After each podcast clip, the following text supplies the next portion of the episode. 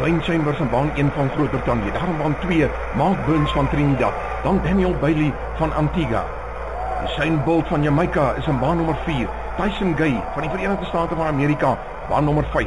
In baan 6, Asafa Pell, die huidige kampioen, ook van Jamaica. En dan in baan 7, Davis Patton van die VSA en in baan nommer 8, Richard Thompson van Trinidad. Gereed. Dis die skoot wat van Asafa Pell word onmiddellik die van die bokke is. Hy word gevolg deur Tyson Gay, dan Shane Bolt. Hier kom die Shane Bolt. Hy's besig om wegvaart op hierdie man en Shane Bolt. Hy gaan eers eindig in hierdie wedstryd. Tyson Gay gaan tweede wees en in die derde plek Asafa Pell, 'n splinter nuwe wêreldrekord. Dit is Usain Bolt wat die wêreldrekord vir Peter 9.58 sekondes. Usain Bolt van Jamaica. Usain Bolt is die vinnigste man in die wêreld. Hy weet daar is niemand wat hom kan klop nie. Nogtans is sy voorbereiding vir die wêreldkampioenskappe baie intensief. Dag in en dag uit. Oefen, oefen, oefen. En nou hier op die baan gaan hy die vrug van sy harde werk pluk.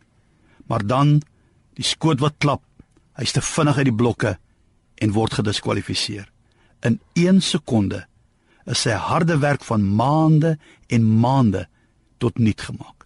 Hy moet nou langs die baan staan en sien hoe iemand anders met sy kroon wegstap.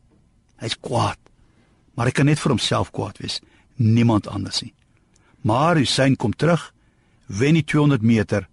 Hy laat hom nie onderkry deur een diskwalifikasie nie. Hoe dikwels in die lewe maak ons die foute? Ons word dikwels moedeloos en langs die pad gaan sit.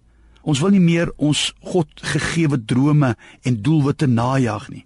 Ek wil hê dat jy vandag verstaan, net omdat jy een keer misluk het, kanselleer dit nie die Here se plan vir jou nie. Die Here sal jou nooit ooit diskwalifiseer nie. Hy sal nooit vir jou sê gesit op die kantlyn.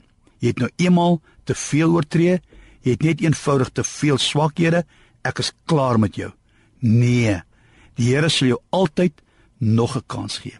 So vandag wil ek vir jou sê, moenie dat jou foute, mislukkings, verkeerde besluite jou weghou van die Here se planne en drome en doelwitte vir jou lewe.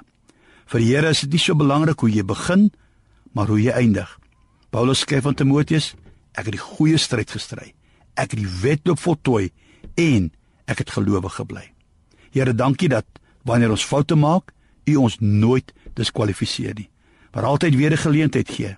Help ons om soos Paulus te sê: Ek het die goeie stryd gestry. Ek het die wedloop voltooi. Ek het die geloof behou.